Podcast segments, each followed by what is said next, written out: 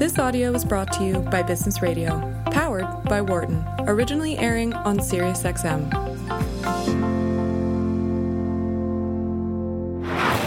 From the campus of the University of Pennsylvania Wharton School.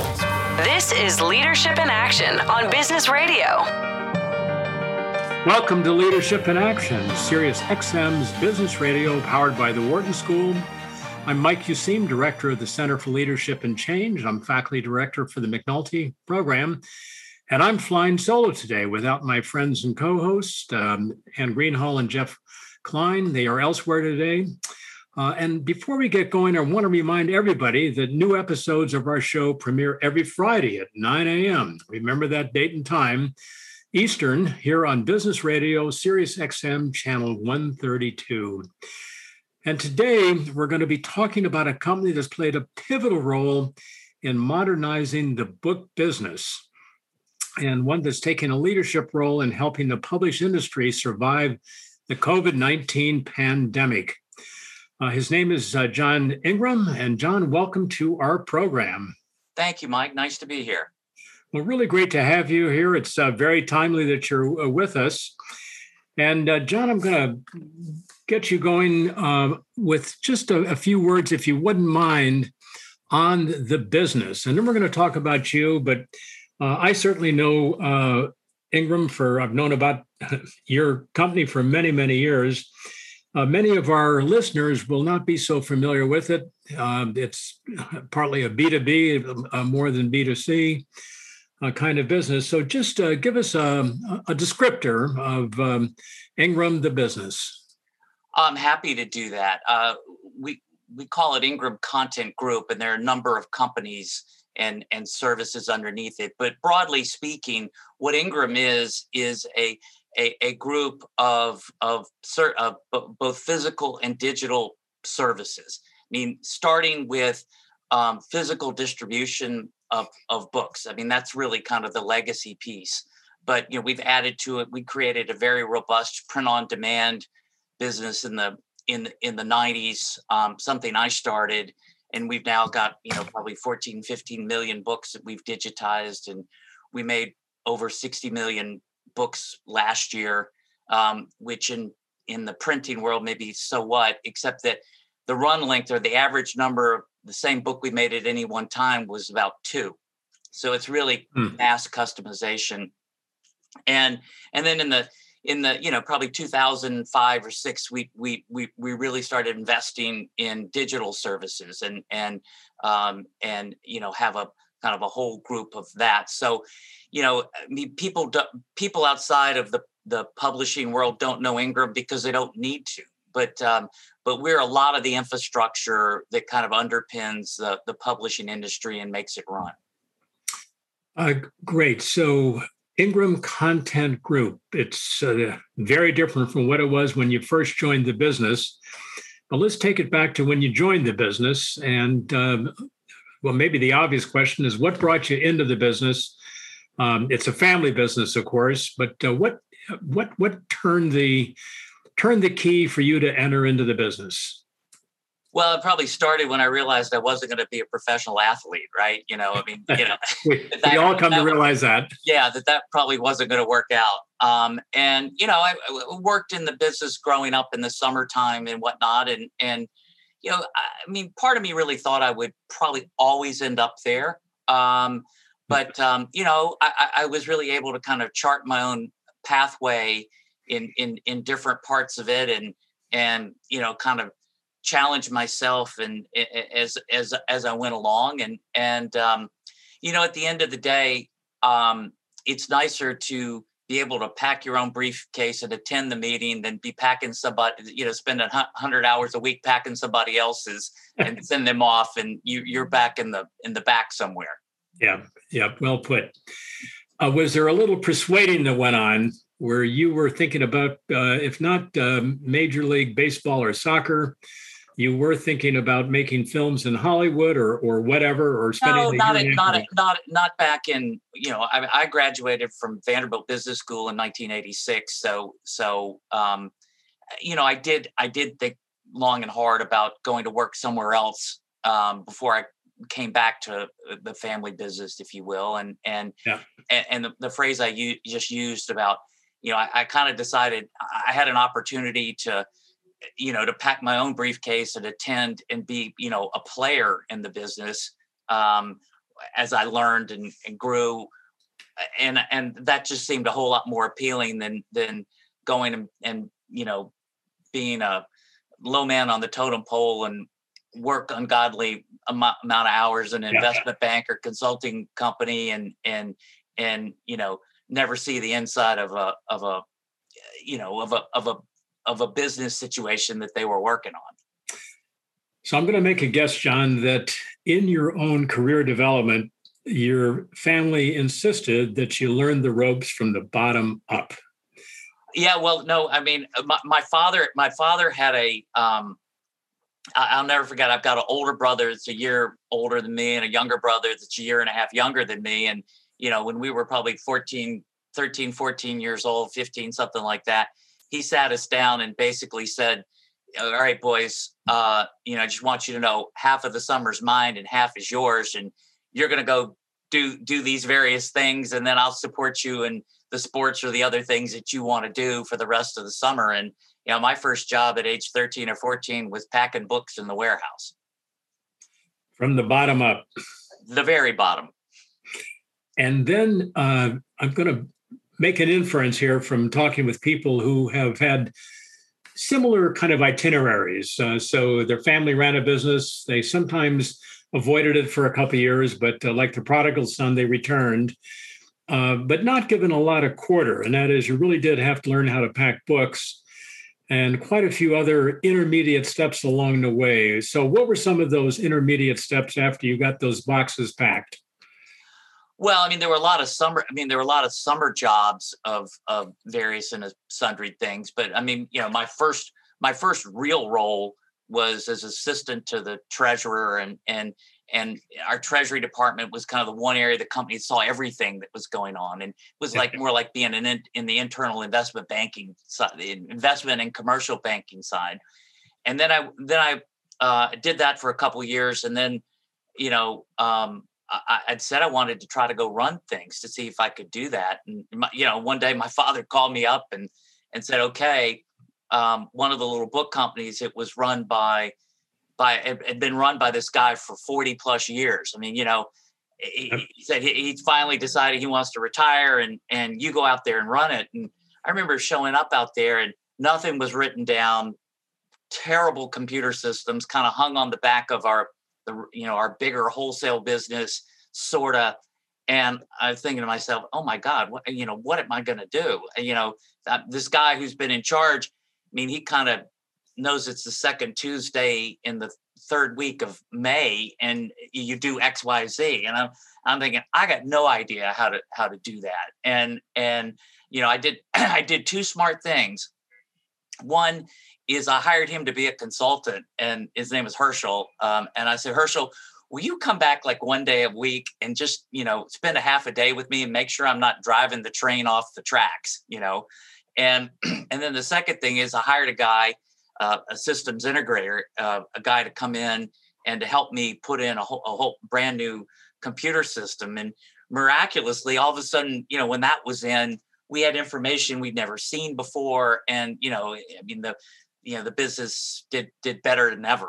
And then I then I moved to California um, to go to work um, you know, in our in our microcomputer business, you know, I went from being president of a little book division to a director of purchasing. But you know, I I spent a couple years learning about the business, had the chance to to move to Europe and and and work over there, and and that was actually the hardest thing I ever did because that it was growing like crazy and you know things were kind of out of control and you know with, you know all my colleagues in the US were like going what in the world are you doing? Can't you guys manage this thing and pull it together? And I'm like going you know, and it's midnight because they're in California, you know, and I'm I'm not getting any rest, and they're you know beating the stew out of all of us, and, and it was it was very eye opening, um, and and that's kind of the early part of the career before I uh, my father got sick and I moved back and joined joined the book business.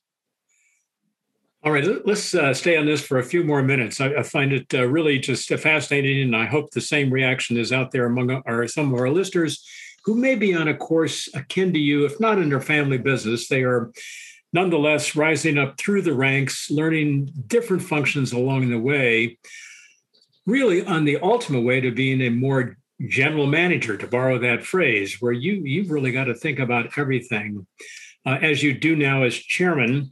And um, could you, I don't know, enlighten us on other steps you took or other mentoring you may have had that over the years have enabled you to think holistically about the business, to think strategically where it's going, to understand all the functions with enough detail to be involved in them without necessarily running them. So, what yeah. do you think? Well, I, have been fortunate to have a lot of, of mentors, a lot of really smart, capable people that that that I worked for, and to, and to have you know roles of increasing re- responsibility. Um, uh, so so you know there there's and, and and there's nothing like getting getting in and having the responsibility and making mistakes and and you know f- figuring out what what you what you don't want to do and what doesn't work um you know um but by the same token you know particularly over the last 10 or 15 years I, you know I, I really come to understand that what I really am, I'm an entrepreneur. I just work in a big family business. and and that's been, you know, it turns out that that's been incredibly useful because I've spent the last 10 or 15 years transforming our book content business. I mean, you know, when I took over, we didn't, you know, it was it was called Ingram Book Group. But you know, when digital showed up, it's like, well, okay, dig, you know, digital content isn't a book. Hmm. what is it? It's content, right? And it's, you know, it's a it's a small thing, but even changing the name starts to help people start yep. thinking differently about what you're doing.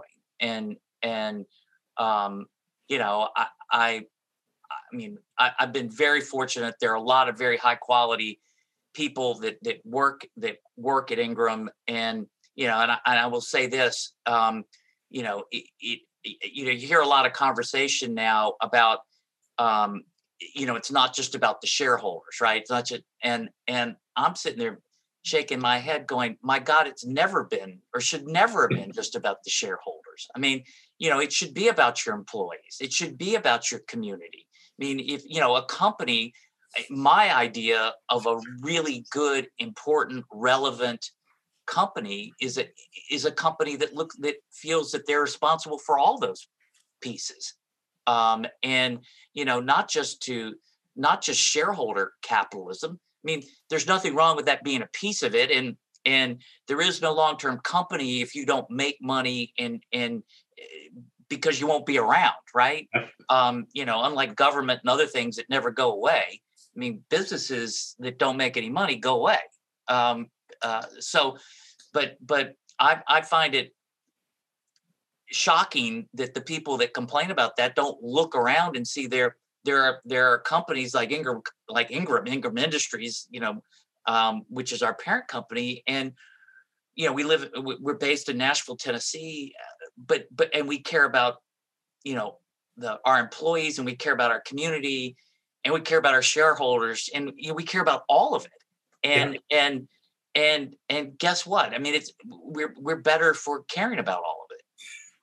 John this is great. I'm going to remind our listeners by the way that you listeners are tuned into leadership in action business radio sirius xm channel 132 uh, i'm your host mike useem and our guest today is john ingram chairman of ingram content group and chairman of the board of directors of ingram industries and John, back to the main thread of where we are uh, just now. Um, I'll put my words in this.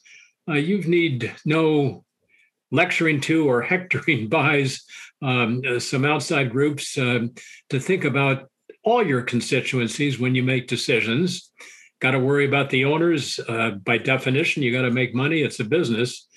On the other hand, uh, employees have a lot to do with how successful you're going to be, not to mention customers and suppliers. All of it. I mean, yeah. literally all of it. And, and, you know, I mean, th- they all matter. And, and, you know, I'm, I'm pleased to say that they're all part of our calculation when we decide to do something. So where did that come from? Is this something you kind of brought into the company? It was already there. It's part of the DNA. It's uh, it's very much of the DNA. I mean, you know, um, I, I, was I, I, was raised in in affluence, um, and I was raised by parents who believed that to whom a lot was given or earned, you know, a lot was expected. I mean, it's yeah. you know, there's a lot of responsibility um, if you have means and, and capabilities to to to to share it um, and and to to be thoughtful about about you know helping others that aren't aren't as fortunate and you know and i would say that a lot of those values are still there um, and over the last probably you know 10 15 years we've had to add things like innovation agility you know speed. I mean, the the things sure. to, to to stay to stay relevant. I, I you know, um, there was a, a point in time when there was um, somebody who worked for me who main focus was on short term profitability about you know his or her own you know annual bonus and i'm sitting here going that's not going to work for me because you know at some point you know that's not you know our company will stagnate uh, or worse, and you'll leave and do something else, and I'm going to be stuck with it. Uh, so, you know, uh, to me, one of my most important words is relevance. You know, hmm. how to be relevant because you can forget about being profitable if you're not relevant. Good way to put it. Uh, John, I'm going to ask you if you wouldn't mind reflecting on your career, its its different stages, and I wonder if you could pick out two incidents. One is uh, a moment that was a setback of some kind. And of course, every career is filled with setbacks. Every company, think about the last 12 months. Um, every company on earth has has felt the um, the pinch of the last uh, 12 months. Anyway, if you could pick out something that was a, a kind of a setback from which you came back and walk through what you did to restore your sense of direction and maybe even self confidence. And then on the other side of that, if you could reference uh, again briefly here uh, a moment when you seemed to feel just really good about what you achieved, that this was a kind of a breakthrough or innovative moment. So sure. let's start with the setback and then over to the innovative moment yeah, the setbacks and, and unfortunately, failures and setbacks tend to be better teachers than success. Um, you never forget them. I understand. You don't forget them. Um, and you know, the, when you mentioned that, what popped into my mind was back in the late '90s. Um, um, Amazon had had you know joined the, the the foray. You had Amazon online. You had Barnes and Noble. You had Borders you had you had there was more consolidation of customers um, as a wholesaler and mm. you know you, you you wholesale does best when you've got lots of customers and lots of suppliers and there and there was starting to be some fairly significant consolidation both in the in the publisher side and in the in the downstream side eh, eh, with with consumers and we actually kind of almost fell into a process um, of, of potentially selling the, the our what was in our book mm. group um, was really before print on demand had had had kind of materially taken off and it worked out a deal to sell the sell the business for a lot of money to Barnes and Noble, and hmm. um, independent booksellers went berserk, and and you know Congress, you know, it, you would have thought it was the end of free thought. Um, that uh, which, which I'm saying is, I believe, a, a complete and total overreaction, but but that's what it was. And at the end of the day, the FTC decided to block our transaction. Wow. And I just I I had decided to get into it because it was a solution to kind of this like the the, the vice starting to close, you know, around you know fewer customers, fewer suppliers, and you know was, was looking kind of looking down the road, going, I don't know, you know, I don't know how we deal with that. And then the FTC comes in and says you can't do it. Um, and not only have I made a bunch of customers really mad at me, um, you know, never been called worse things in my life, um, you know, by independent booksellers, and and we hadn't solved the problem. Hmm. Yep. So so you know it it it was kind of like what you know kind of I remember the day I think it was June first or second of 1999 when we called the deal off and you know, I was in I was in my general counsel's office and and you know he looked at me and he said John he said well at least that was a heck of an experience and I said yeah Bill an experience is what you get when you don't get what you want right and, and but there wasn't any there wasn't any reason. I mean, there wasn't any use feeling sorry for ourselves. I mean, that wasn't going to solve the problem either. And so, I mean, it was kind of like, okay, pick yourself up and and start trying to figure out what are you going to do next. Yep. And right. and and that's what we did. We started building, you know, building new plans. I mean, we we we ultimately had to shrink in order to grow again and and that was and that's hard. And that's not a whole lot of fun um, in the whole scheme of things. But you know, we just you know, kind of brings up a whole nother word, perseverance. I mean, you know, sometimes you just got to persevere, and, and and until you can, till you can, you get traction yeah. in, in in new things. But um, you know, it um, you know, we we had a couple we had a couple of lean years and and and then kind of coming out the other side of it print on demand started really working. Um, and that that kind of gave me the cover within my own family to start reinvesting in digital. Uh, and and so you know we, there we started going again. It was like green shoots. Uh, we started you know planting seeds and and cultivating new crops and um, you know and and i you know kind of moving to the other side you know, yes, 2020 was incredibly difficult year for everybody and and so so many bad things happened but i will say in our as far as our company was concerned we had the best year we ever had hmm. financially um and you know we actually made our year end budget you know a calendar year end by the end of july which oh. is which is crazy. Never never experienced that before. And and it really was a culmination of of the the, the changes, the reinvention, the reinvestment in in new certain new services and things that all of a sudden when when you know the world turned to peanut butter with the pandemic the publishing industry needed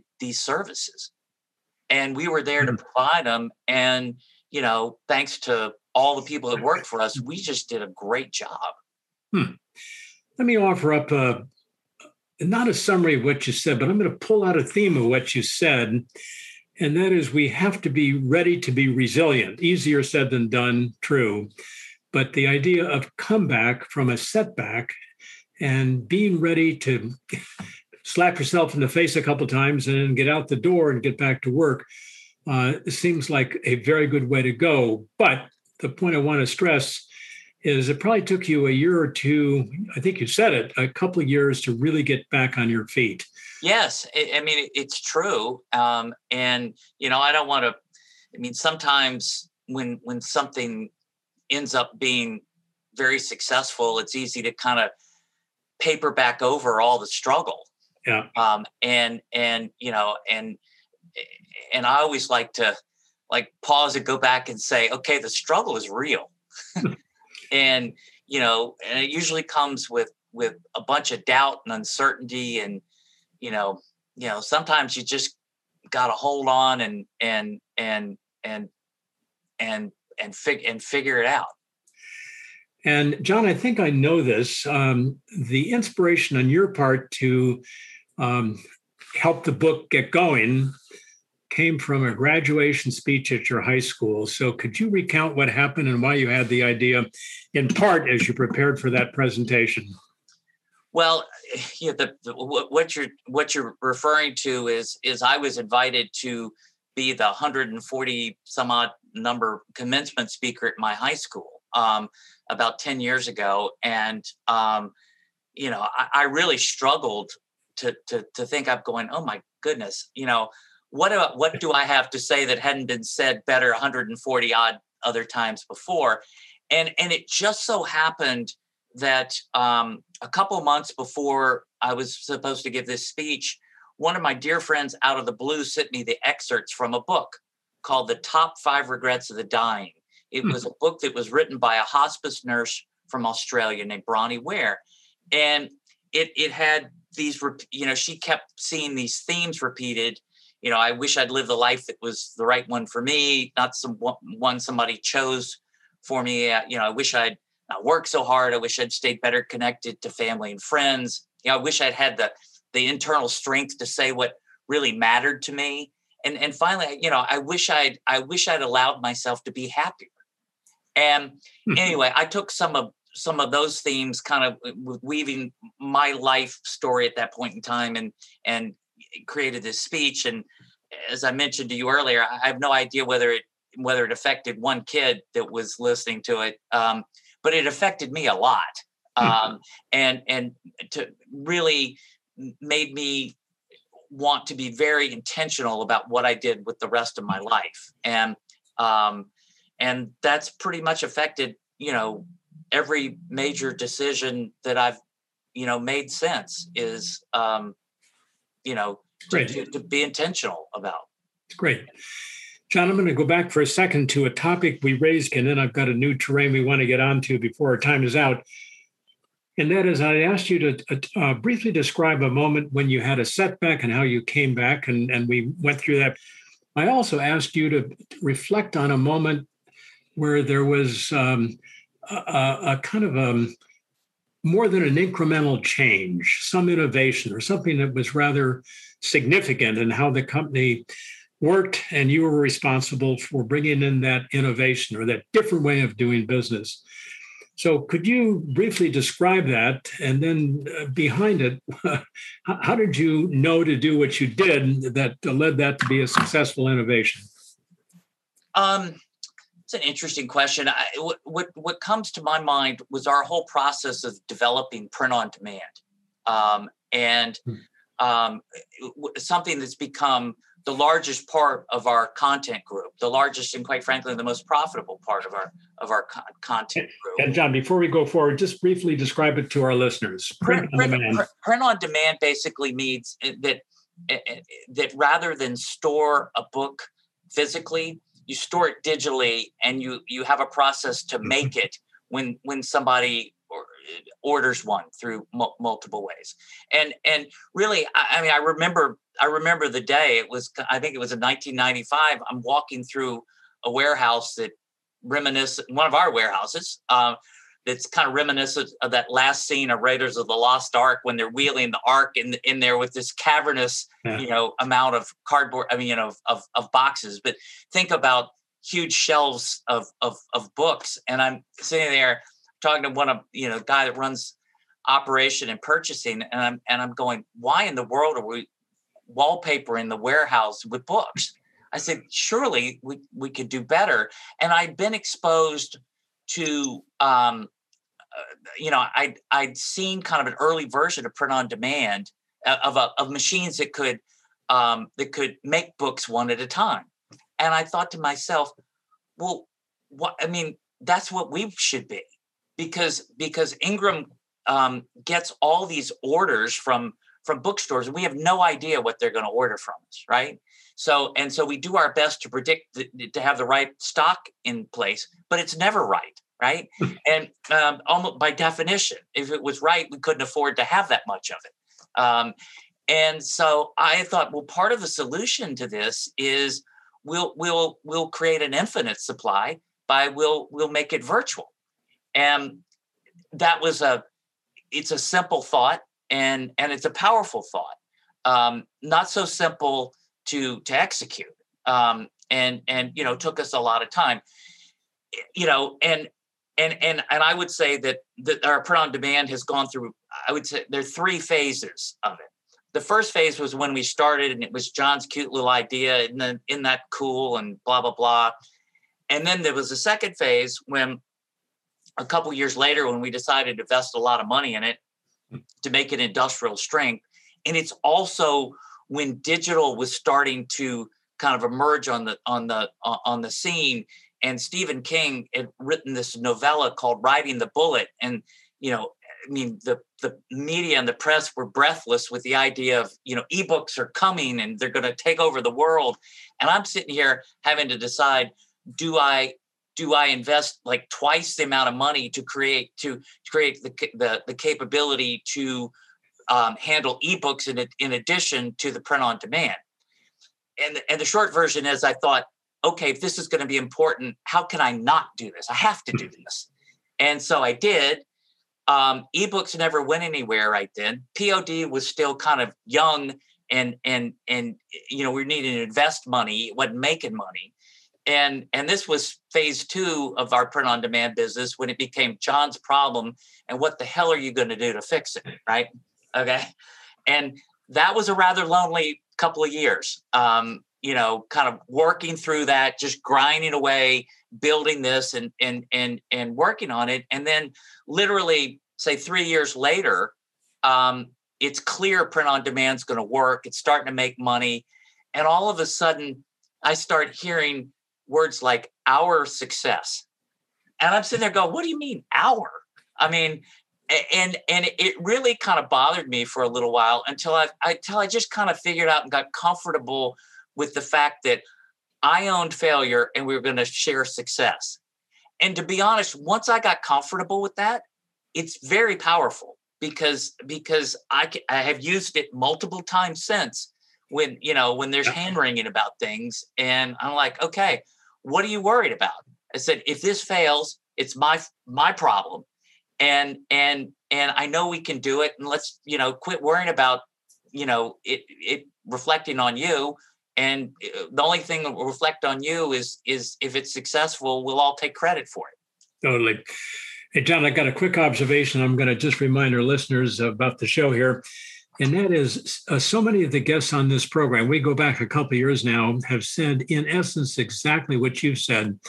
What with the benefit of hindsight looks like a really excellent idea often came out of something that was uh, not necessarily mundane, but it was just like a moment you're walking through that warehouse and an idea occurred to you to solve a very tangible, immediate problem.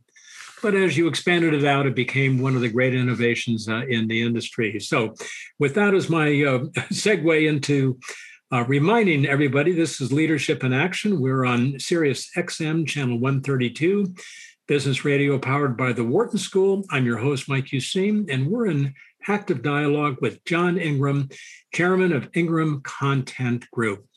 John, I'm going to shift the focus here for the few minutes that we have remaining to the fact that I think you brought a professional soccer team to Nashville, Tennessee. Correct. What what inspired that and what did it take to do that?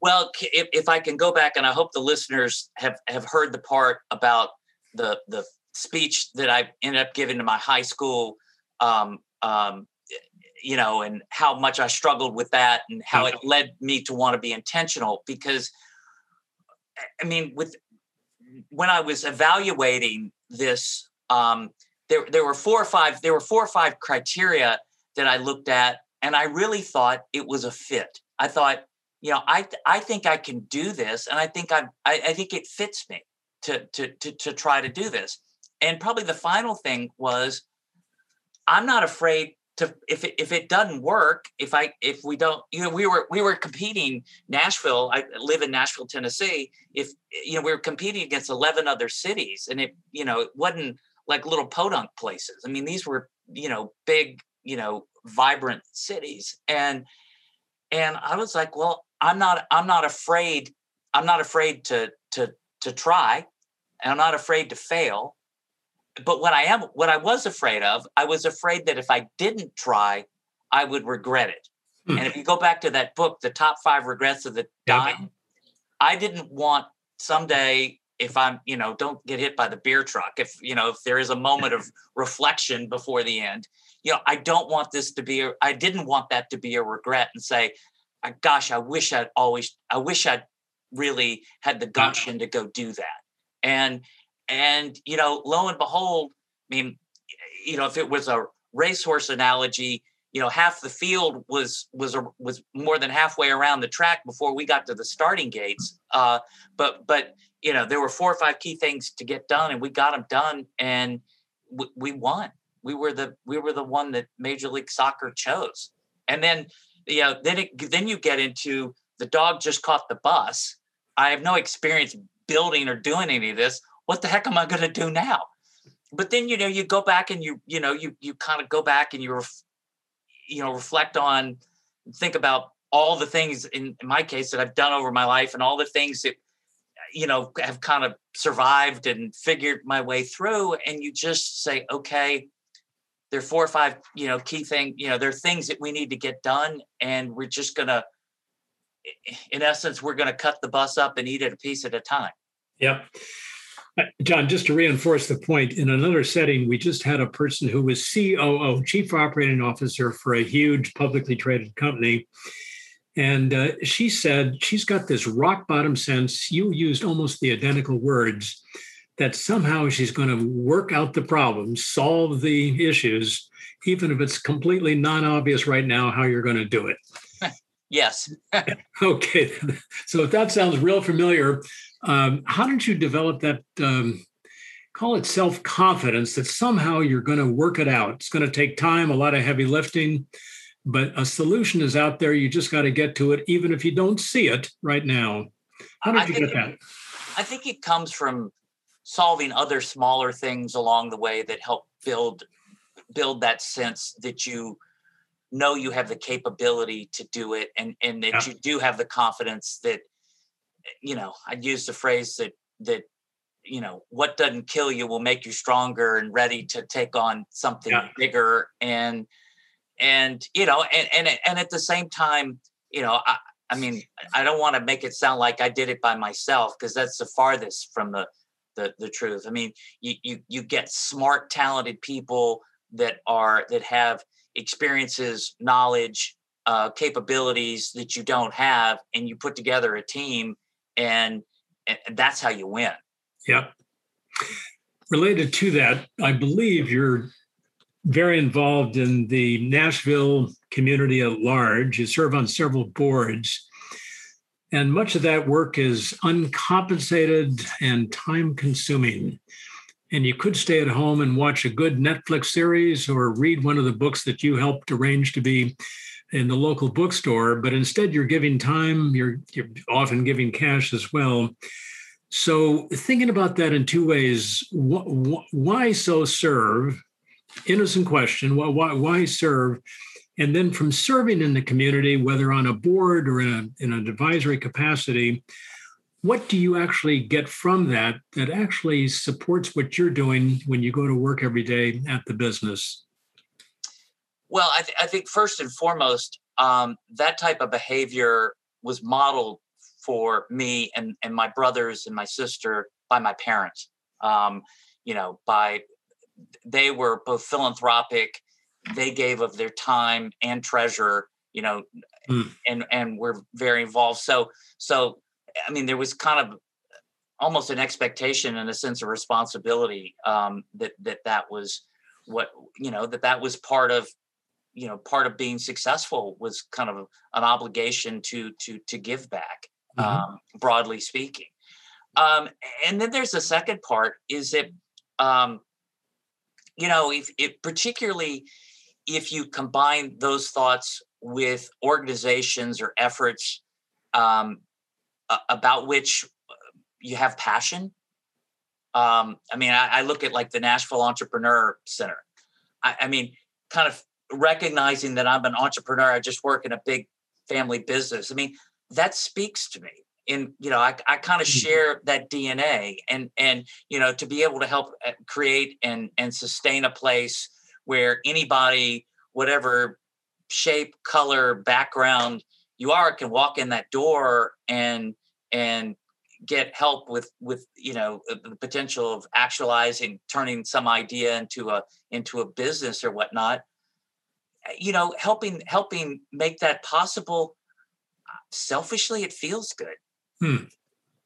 You know, so so hmm. um, I I I think I think people that that have the ability to give of their time and treasure and don't are really robbing themselves of something that's very special and something that you know, that money can't buy. I mean, how, I mean, you know, money can't buy a sense of well-being. Totally. Maybe the sense of well-being is a product of all the facets of life that we that we live. Uh, back to, to your reference to the uh, the five things that you maybe wish you had done with the benefit of a lot of hindsight on your life. Um, what do you wish you still will will do in the years ahead? What do I wish that I still will do in the in the in the years ahead? I mean, th- there there are things. There are trout streams and and and uh, fishing flats and and things that have gone unexplored. Um, I mean, even something I was planning on doing in April um, with a dear friend of mine that that's recovering from from you know a, a blood cancer. You know, and something I want. You know, and I, would promised him that I that we would go do until you know MLS scheduled some some meetings that I were, wasn't expecting. You know, so I, I mean I I do look forward to having a little bit more free time to go do some of the some of the things that I put off. Um, while you know while I was doing you know building building the business and and and and making that more of a priority but um but I don't have I mean I, would like to sit here and say that if you know if my time was up today I'd be sad because there are more things I want to do. And you know but but I'm I you know kind of back to the book about the top 5 regrets of the dying I would hope that I wouldn't you know be tortured you know at the end by thinking god you know i've just i've wasted my life hmm. um, and not done the things that were really um, authentic to who i am i mean i think you know um, you know particularly over the last 10 15 20 years that that you know i've kind of been i've been authentically doing what i'm supposed to be doing. Yep. what i think you know my higher power whoever that might be is is has has put me on this planet to to to do. And and that's that that feels powerful. Yep great.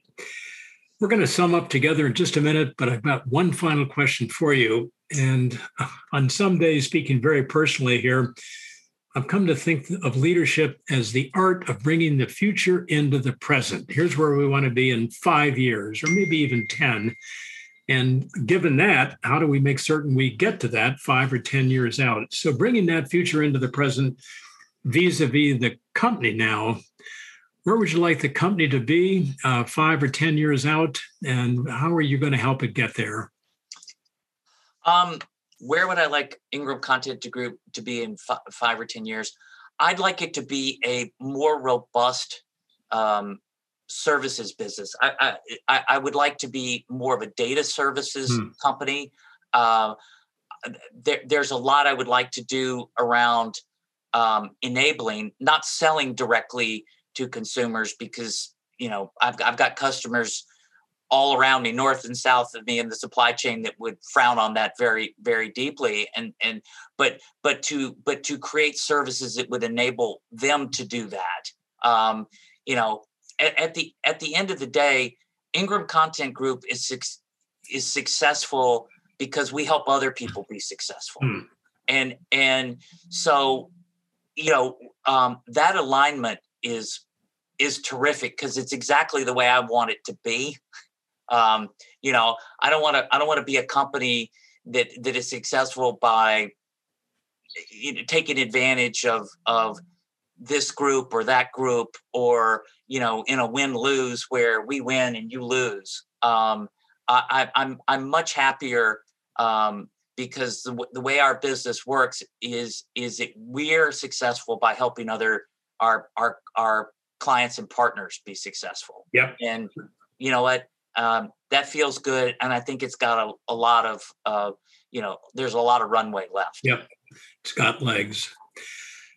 John, I'm going to propose the following. Why don't you and I, in rapid succession, sum up our thinking in in very short statements such that people who are listening to the program can reflect on this particular dialogue next week, next month, maybe a couple years out. Hopefully, they'll remember the program in a way that can form that can inform what they do. So I'm going to start, then over to you, back to me. We'll do that a couple rounds. Going back to what you said early on, you did make reference to your own self guidance to be very intentional. Seems like a really good point for anybody's leadership. Know what you want, be very intentional about trying to get it, turning vision into strategy into execution. I think there's a pretty good formula there that you referenced. So, anyway, that's one theme I'd like to emphasize that I'm going to remember from our dialogue. How about one from you that you'd um, like other people to remember? I would say relevance um, would be one. Is it, you know, uh, a lot of people focus on profitability. I focus on relevance because if you're relevant and you do, if you have great services for for people, yep. they'll be willing to pay for it. Great. So here's number two from me, and it was raised by you in the last couple of minutes. A great way to make yourself successful, we all want that, is to help make other people successful first. So, John, back to you. One more from you. Um, I have a saying. You know, people talk about being lucky, and and and here's my definition of luck. My definition of luck is the intersection of preparation with opportunity. Hmm. Well, if, you're not, if you're not prepared, it doesn't matter. You know, you can't take advantage of the opportunity. But if yeah. you are prepared, you know, you can take advantage of the opportunity. People say, "Oh, you're lucky." Well, okay, yeah, yeah, yeah, but I was prepared. Yep, totally. It reminds me of the chapter of a recent book by Jim Collins called "Great by Choice." He's, of course, the author of uh, yep. Good to Great, but Great by Choice, published later. The last chapter is entitled "Return on Luck." Same point. Very same point. All right, John, just a quick question to begin to close things down here um, completely.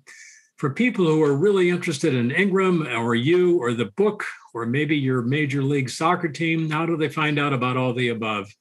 Oh my gosh, well, there are lots of lots of places. Well, I mean, you know, again, as a B2B site, Ingram Content Group is not hugely well known. I would say if you're an aspiring author, uh, we have a, a, a service called Ingram Spark that can you know is a platform for for self publishing, which is becoming a very viable way um, to publish.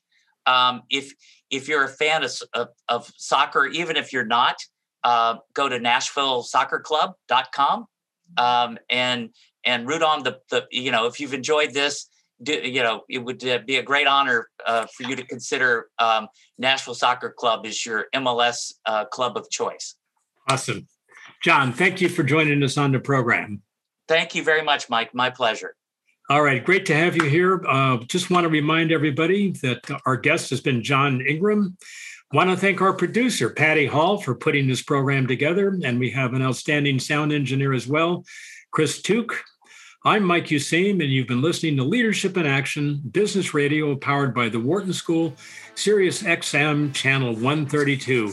Stay well. See you soon. For more guest interviews, check out our Wharton Business Radio Highlights podcast on iTunes and Google Play.